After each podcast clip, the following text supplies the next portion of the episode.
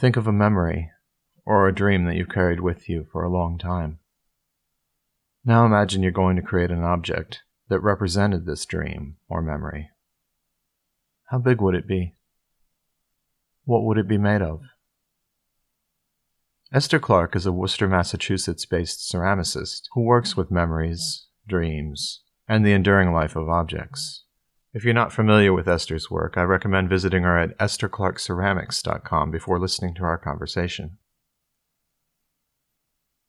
Welcome to the Root Cellar.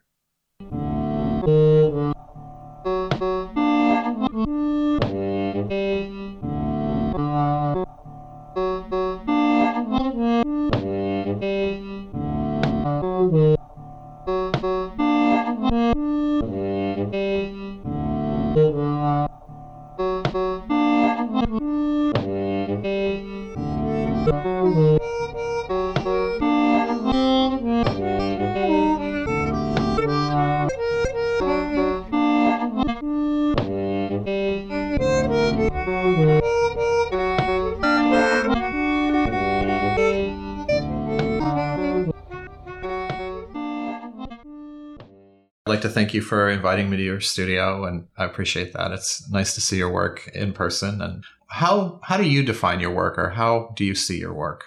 It's really difficult. Well, like my greatest in- inspiration is clay as like a functional vessel that kind of like helped society get to where it is. Like in ancient times, they needed something to carry water to be able to move away from the rivers and like have more safety at night. Or like vessels to like hold seeds so that they could start agriculture and like society could really boom. But i think of what i do as like oh, i guess like an abstraction of that. Like i like to keep in mind its root but really push it to be something that didn't exist before. Like with my bottles, which is what I primarily make, I like them to be like kind of impossible little creations. Uh, making something exist that wouldn't like be able to exist any other way. But like clay is cool because you can make literally anything. Yeah, talk talk to me more about impossible. Um, I like that. That's tell me more about that. Well, it's hard without like a visual thing in front of me, but um, a lot of times I am working with like kind of balancing it as I go because a lot of the shapes that I make wouldn't like just normally stand up. Okay. So the curvature and the distribution of weight is really important to make things vitrify into like the correct balance, I guess. It sounds like the need for balance and for it to be able to stand up is is shapes how it evolves when you're yes. creating it. Yeah. When you're starting, do you how where do you come from from a starting place? I like to start with like a really basic sketch. So okay. just like a 5 second sketch of like what do I want to make? And then from there I like to see like where my inspiration came from that like made that image exist. So like get a strong concept so that I can like tweak the actual sketch to like represent the ideas that I have in the concept. If that makes sense. Okay, I think so. And then from there, I need to think about like what's feasible in clay. But I don't think about that part that much. If I want to make this, I'm going to make it happen. Usually just like a little five minute doodle becomes a huge bottle. Are these ideas that come to you from um, reflection or? I think a lot of it is like rooted in history and like okay. nature. But then also I have like a big nostalgia influence, I guess. Childhood and memories and things like that are like a big thing that I like to reflect on. Is that in terms of ceramics that you encountered in childhood or more personal biography? Personal biography. As far as ceramics from the past, I guess for me, I like to think about like the first time I was ever introduced to ceramics. And like that is always something I keep in mind when I make things now because I think about how like fortunate I am to be able to create anything I want. Where for such a long period of pretty much anybody's ceramic life, it's really limiting. Like you can only do it at school or like um, if you happen to have a class in college or if you're taking a major in it, you can only do it like on the campus. You don't really have full access to make anything exist until you decide to go like totally independent with it. That makes a lot of sense. I'd like to take a step back actually to the first time you encountered ceramics. Could you could you tell me about that experience? Of course. Uh, I remember it very vividly. I lived in South Florida and I was in first grade. I went to a school called Tradewinds Elementary and it had a really funny shape, I guess. It was like a really rectangular school, but in Florida, the buildings are a lot different than New England. They're kind of concrete or like stucco Right. or something. And it had these big triangles and circles and squiggles and purple, yellow, and white all over it. Like it, it looked like a theme park.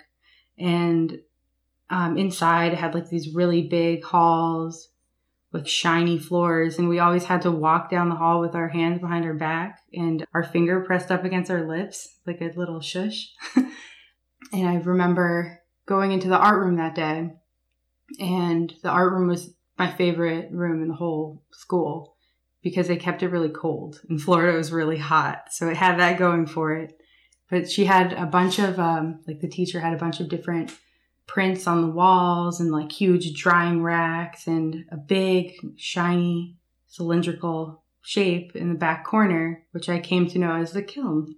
So one day she has these little gray balls uh, sitting at every workspace and we're all like what what could this possibly be it looks like junk like dirt from outside and she tells us we're going to make it into like something that you can keep forever. And the way it was introduced to me was something like i could never give up again. Like she just made it seem like this was something that you could take this like wet thing that's nothing and make something that will like outlast you.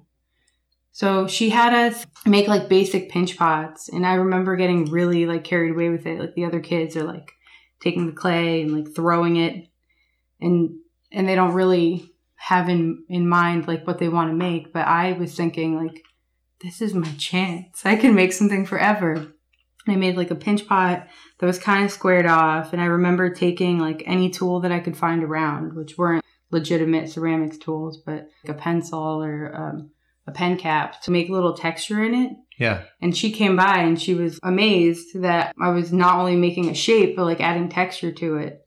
And I actually still have that piece at my parents' house. They use it in their bathroom, but it's a little uh, pinch pot with yellow and blue because my family's Brazilian, yellow, blue, and green. Little textured points, but I'll never forget it. That's great. How did you feel when when it was finally done? Like amazed. It felt like magic. And I wanted to do it again, but you can't give kids balls of clay every day. right, right. How how long was it before you were able to do it again? Um, I think periodically throughout school we would have quick. Actually, I don't think it was until high school because I switched schools a lot. So, I mean, the the next memory I have of it was in high school and getting crazy into it. Just only wanting to do that. Like I wouldn't have to take all the regular classes. Instead, I could take these free periods where I just did that. But I can't really think of in between. It was a weird time. We like lived in Brazil for a year. It was just like a lot of different things happened. Did you think about ceramics that whole time off and on, or was it like you forgot about it and then when you got to high school and it opened up as a possibility again, you you reconnected? Well, I still made other art like drawing or painting. Okay. Like I remember winning like a lot of like contests for art when I was a kid, like decorate an Easter egg, best egg wins five hundred dollars. I was always on top of that stuff. But I um always had a, a pit in my stomach, a desire to just be doing ceramics because I felt like that was the real thing. Even though I didn't get the opportunity to do it much in its like actual form. But I I would buy like Sculpey or like find recipes for like homemade clay, which is not clay, it's dough. um, and like try to like bake them in the oven, like replicate that experience at home. But it was never, I mean, it wasn't the real thing. So I couldn't like really make anything, but I tried. That sounds um, amazingly odd. The baking the dough option. The dough's does it rot? I mean, uh, well, we had like a book with um from the library that we would get almost every week, and it had like 101 crafts for kids or something. okay. And one of them had a recipe for like flour, salt, water, and it would make a dough. And I think it reminded me of ceramics when I was using it or something. Okay. Because okay. my mind it immediately went to like, how can I make this last forever? and we tried to bake it um, into like the shapes that we would make. I would try to make a pinch pot with flour and water and salt, and it it wouldn't it wouldn't come out the way that you'd expect. I mean, it would come out the way that you would expect as an adult, but not as a child. didn't didn't reach expectations or hopes. No, and we did taste it, and it was very bad. Ah. Not even edible. Not even edible. That's sad. That must have been. Was that disappointing? I can imagine. Oh yes. but that like kind of pushed me to the arts and crafts store. Hmm. To like trying to get my parents to buy Sculpey or air dry clay and things like that. But it's just not the same. It's completely different. That stuff is like plastic. Whereas clay is like I don't know. Totally different. It's just wet. You've mentioned a couple of times this idea of forever, uh, something lasting forever, and and also ceramics across time and their use in time. Is there a particular era of ceramics that you're really drawn to?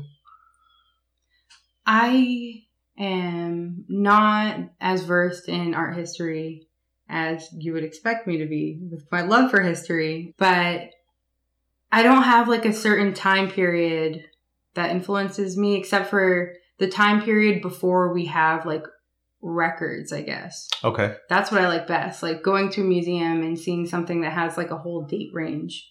This could be from 872 to like 1000. Like something where you don't really know where it came from. Um, and I like things that were like functional for like different aspects of society, whether they're like for cooking or for like decoration inside of like a really primitive hut or for a ritual, like a, a, a crazy statue that someone in power had. Mhm. But I don't have specific artists or time periods because I like it from that whole range of shadow history, I guess. It's interesting you bring up ri- ritual. I've, one of the things that you do is uh, effigies. hmm I love them. They're they're beautiful, and I'd, I'd really like to know more about that. How did you start doing that? So I think of an effigy as something that again transcends time. You see them from every time period. Every type of artist wants to make a human form in one way or another. Something that's ingrained into us as people to want to like replicate people, I guess. And I I love the really old effigies that you would see in art history exhibit. Something from ancient Aztecs or like really old African art. I, I like the bottom floor at the MFA, you know. Um, and I always noticed these tiny little sculptures that said so much more than like the giant sculpture in the room. And I had like the opportunity to take part in like an art fair and I wanted to have the big number of things and effigies were just like the natural choice because they feel like a sketch. Like you don't have to pre-draw everyone. I can let it kind of become whatever it wants. Mhm. But I don't have like a specific use for them. Like I feel like everybody should be able to use them the way they want. Like if they want an effigy to be like small decoration on a bookshelf or if they want it as a personal like memory of a person that they can like hold close or um, they can use it with um, other art to make a, a decorated scene. I don't like to place any kind of religious um, or like spiritual aspect or spiritual like theme on them or anything. It's just a raw sketch of a human form basically Do you make your effigies on commission? Or like, do you make specific ones for? i haven't You haven't. Okay. just made whatever comes to mind. Like I'll, I'll start with a a roughly um, Like I don't weigh the clay out or anything. I'll just like start with a piece of clay that's kind of like all of the other pieces of clay and then start molding like the basic shape and carving away what I feel like shouldn't be there and then getting it to stand. Getting it to stand. That's a that's a recurring theme here. Yes. Yes. Very good. You do do some commission work that I've I've noticed. yes. Tell me a little bit about that. I'll take on pretty much any challenge as long as somebody's open to it being through my lens. Like if somebody wants a really special bowl, I'm happy to make it and I'm happy to give them like my interpretation of what that would be.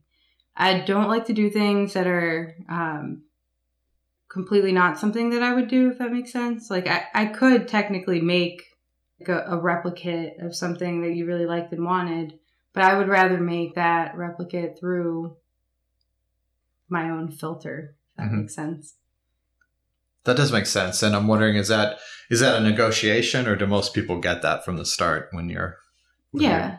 I mean, I've only had, I've only been like kind of networking myself for a few months. Before that, I was just doing this all in private. I was in uh, community studios for a while, but I would basically make things and keep them and not show them to anybody because I hated the internet. But after my last collection, I like just felt this urge to share it with people, see where that goes. Where, where has that gone so far?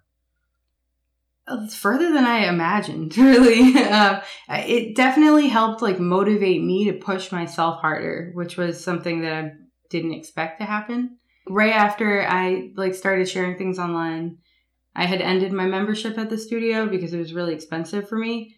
But I felt like I can't just stop now. Like I showed people this and they liked it, so I want to show them what else I can do.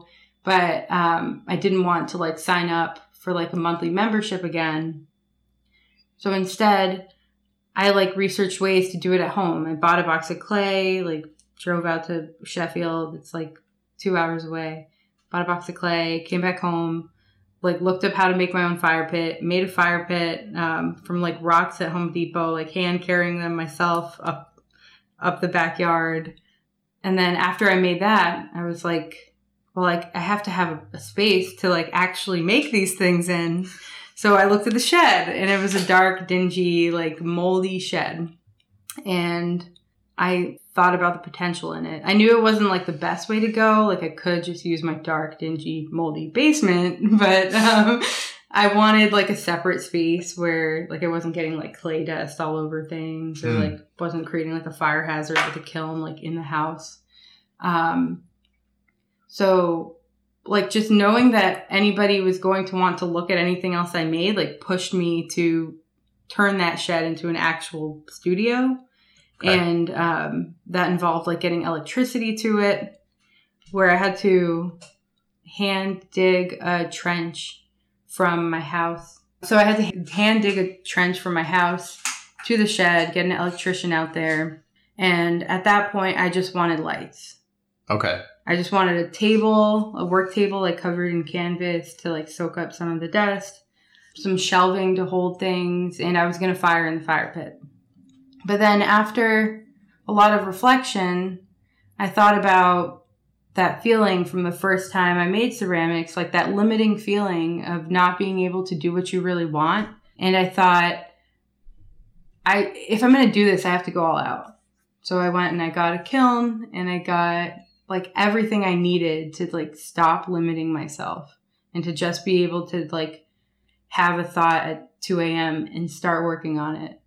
Okay. Like, um, but yeah, th- that was all because I got out of my shell and started showing people things. That's interesting. So how long were you uh did you belong to the community uh studio? There was a couple different community studios. I went to college for ceramics in 2010 and I dropped out in 2012 and I loved it. I love the ceramics part, but I didn't like anything else or like the cost.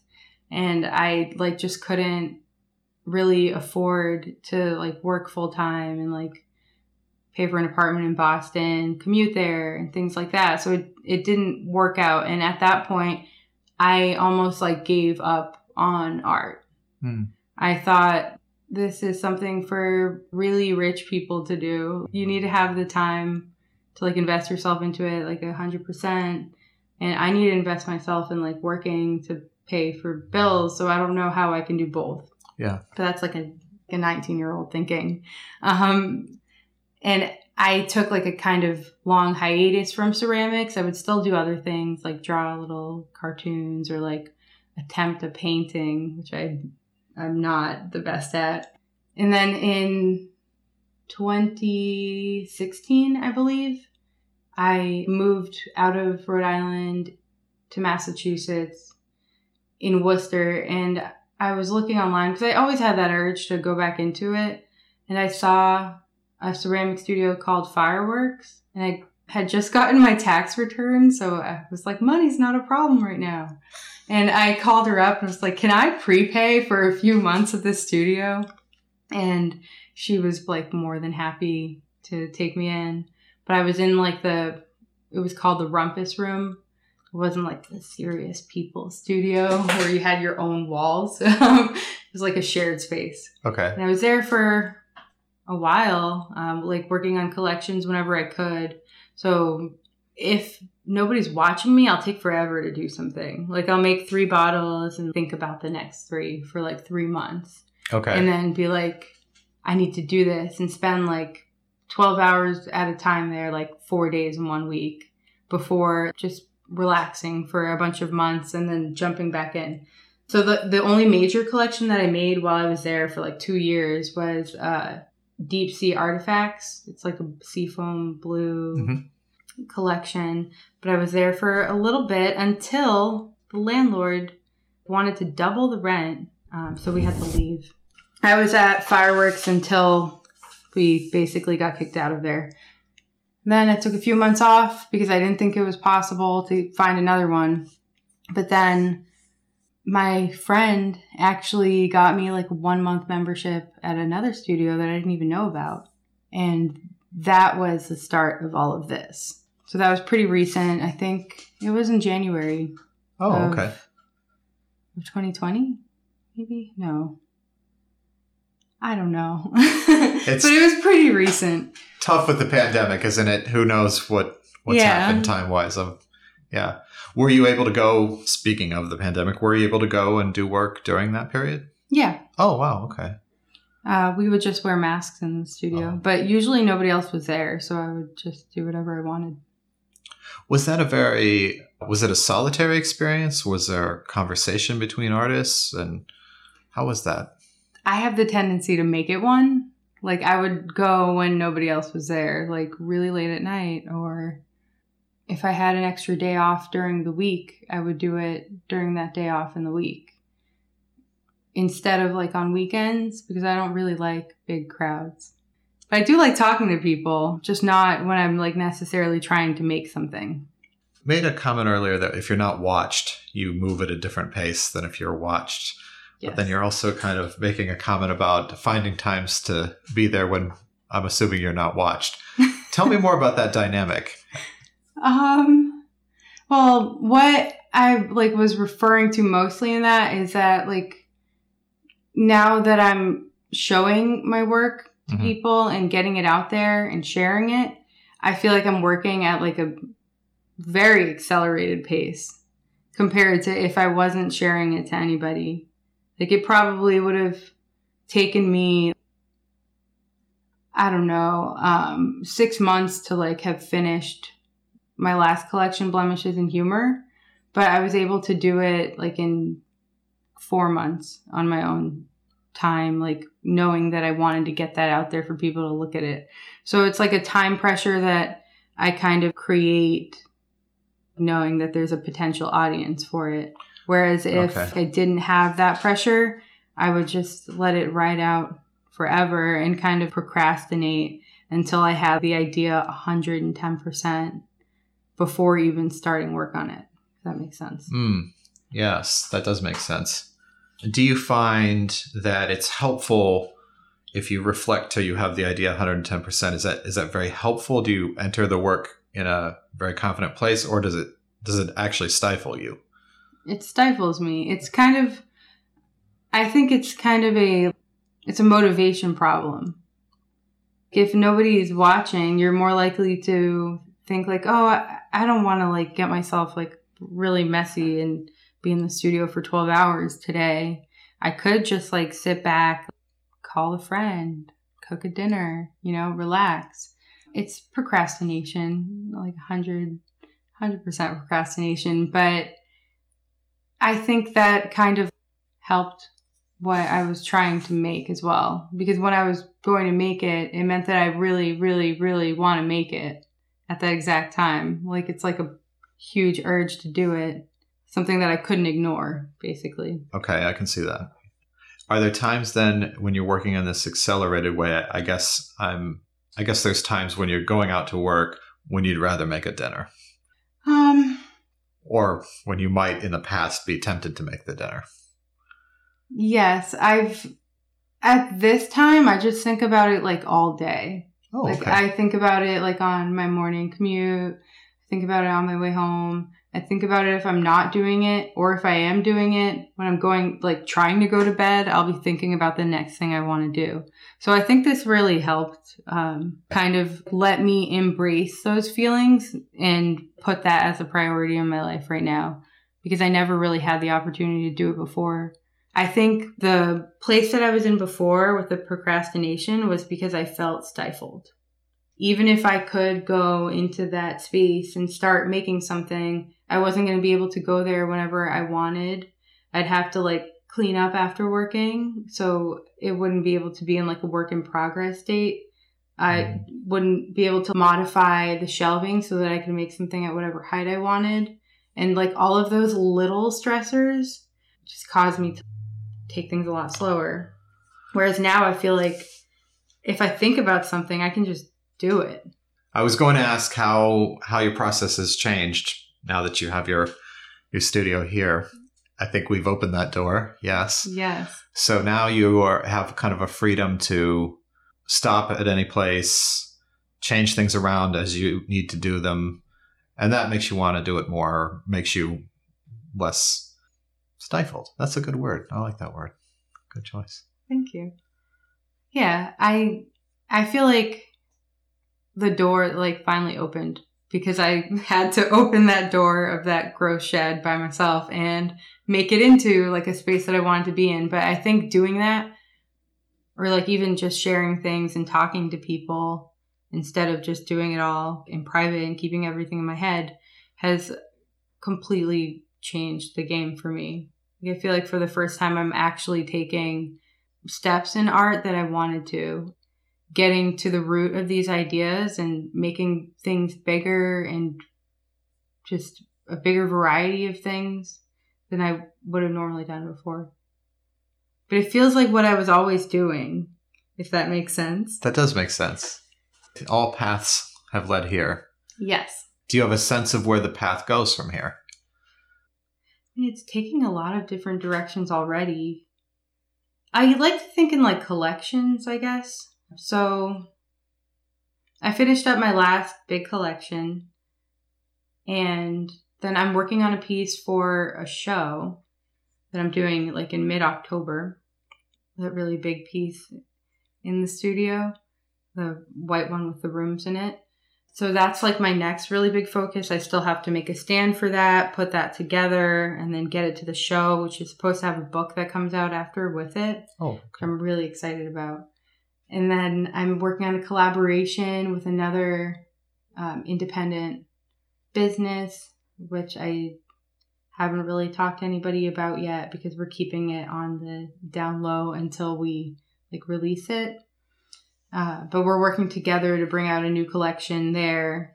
And then on the like conceptual art level, I want to make deep sea artifacts too. So like a revisit of that collection that took me two years initially Mhm. and revisit it with those limitations being gone. How did that come about, deep sea artifacts? I've always loved nature documentaries, and some of my favorite ones were the ones where they're like deep diving into the ocean. And I like also really loved Titanic as a kid. We had like the VHS uh, set, we would watch it a lot. And my favorite part was uh, in the beginning and in the middle and end. Like it's kind of a recurring thing when they're doing the actual dive to the Titanic, which I know is probably fake, but I thought it was real. Um, and they're showing like all of the deteriorating items just being taken over by the ocean with lichens growing or like little trails of I'm not even sure what it is, but like sea matter. Yeah. And like that kind of like mossy, like full look on things, like kind of shimmering in the water. And I wanted to make a collection that had those forms really flowing and I wanted the surfaces to look a little bit deteriorating, but in a really delicate way, like a shipwreck. That's really interesting. Earlier, you were talking a lot about objects that last forever, and and this has a sense of decay to it and vanishing over time. That's interesting. But it's still a permanent thing that will last forever that just looks like it's decaying, which I like. Ah, okay. Like uh, spoiled relics. The one that inspired me to make the studio and share it and everything. That one was about imagining an ancestor in your bloodline that was a village potter. Or for you it would be a storyteller like a keeper of events. Um, like somebody in a village hundreds of years ago uh, tying your family name and you as a person to this imagined person and thinking that like the reason that you do things now is because it's ingrained in you. So I wanted to make a collection that spoke to that. Like if I really was just like if I had a knack for pottery because it was like in my blood, um, what would that person who was like in my blood have made if and like what would it look like if I found it today? That's when I made um, like those decaying little face bottles, like the really cracked white glaze Yeah. or like that sandy crater glaze um, with the creepy shapes and the creepy faces. That was speaking to what I would imagine like the most primal like essence of what I wanted to get out there was, which would tie to what the ancestor was, like something that like is like it feels like it's beyond you. Like you're making it because you have to, if that makes sense. Yeah. But then representing um, age with like all of the new technology that we have. So if that potter was alive today, they would be able to do things like that they weren't able to do back then. So I wanted to like play with the fact that like now we do have like so many more opportunities and I can make this look like an ancient artifact even though it's new. Hmm. Well, that's interesting. Thank you for telling me about that. I'd like to ask you about collaborations. Is your current collaboration is that your first collaboration, or have you collaborated before?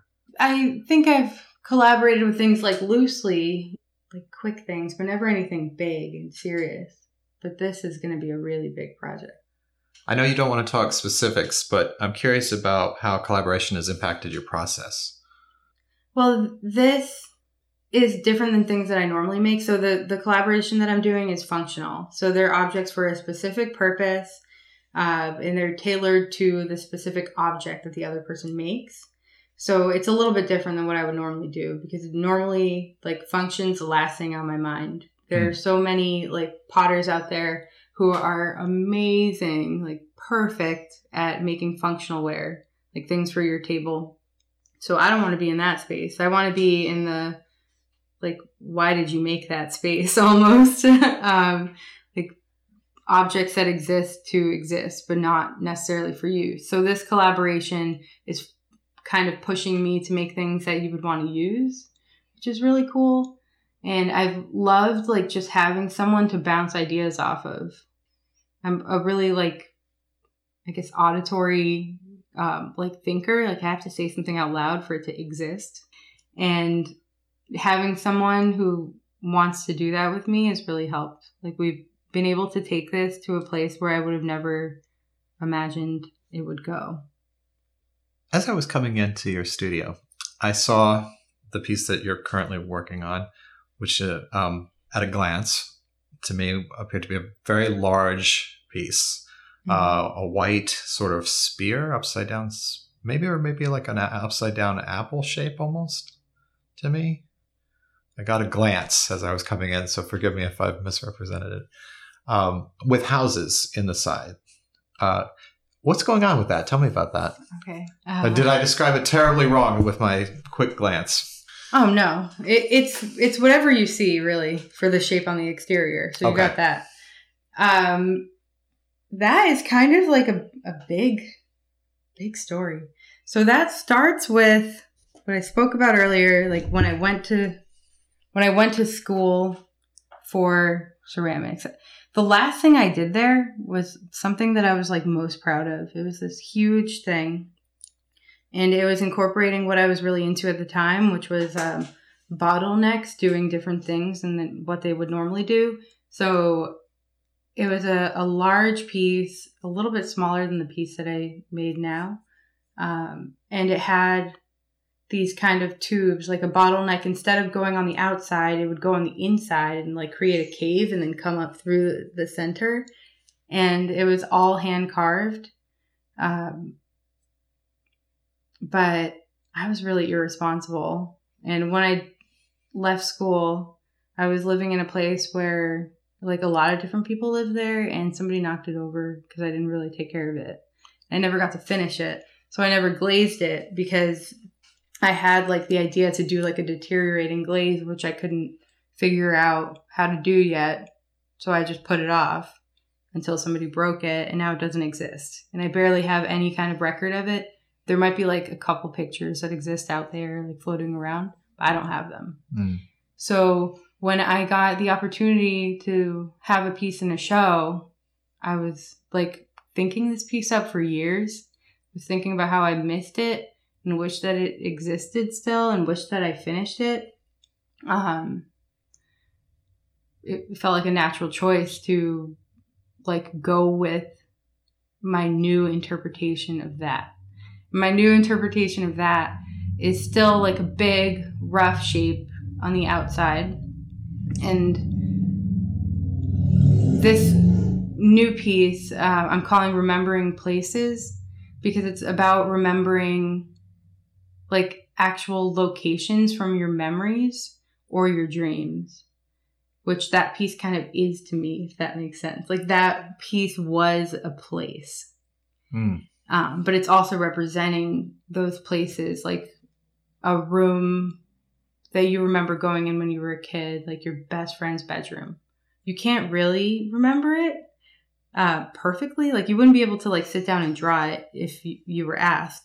Most people wouldn't. I know that i couldn't. Yeah. but i can still remember its essence in my head. Like i can remember um, like sitting on the bed. I can remember like a weird shag carpet or like a couple pictures that were on the wall or general layout.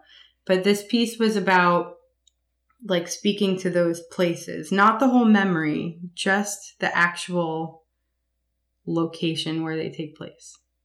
So it's a rough shape on the outside, and then the inside has these um, like brightly colored rooms with really like kind of minimal pieces inside of the rooms. Like one of them has a couch and a frame to make you think of like a living room from like the first house you grew up in. Or one of them has bunk beds, which I remember like peering over the side and like bothering my sister all night. Uh, one of them has uh, like these crystal um, kind of spires or stalagmites uh, to make you think about like those dreams or those dreams that I've had of like like I see caves um, that are like sparkling and you don't know what's going on.